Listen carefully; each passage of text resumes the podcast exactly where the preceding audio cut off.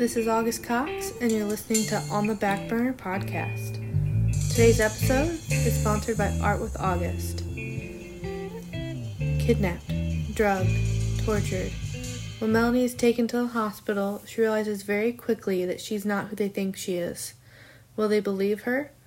Melanie lives through the darkest hour of her life as she struggles to survive. Will the organization step in to help? Find out in The Wrong Samantha. I started writing this book almost 10 years ago.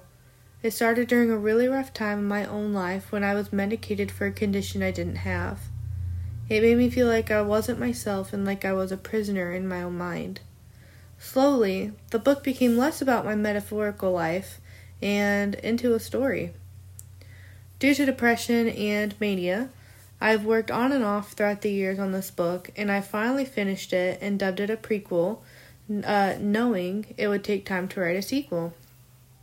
Well, due to a few manic episodes and some severe, severe hyperfixation, I wrote a full length sequel in less than four months of the Wrong Samantha's release date.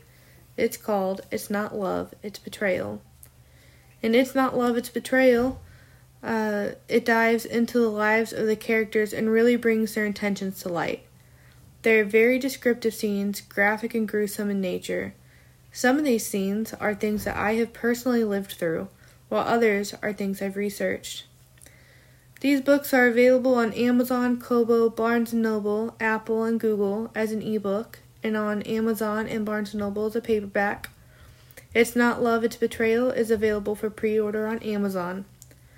Special editions of both books together are available for pre-order through our August Cox author on Facebook Use promo code AUGUST for 10% off. Remember, the organization is always watching.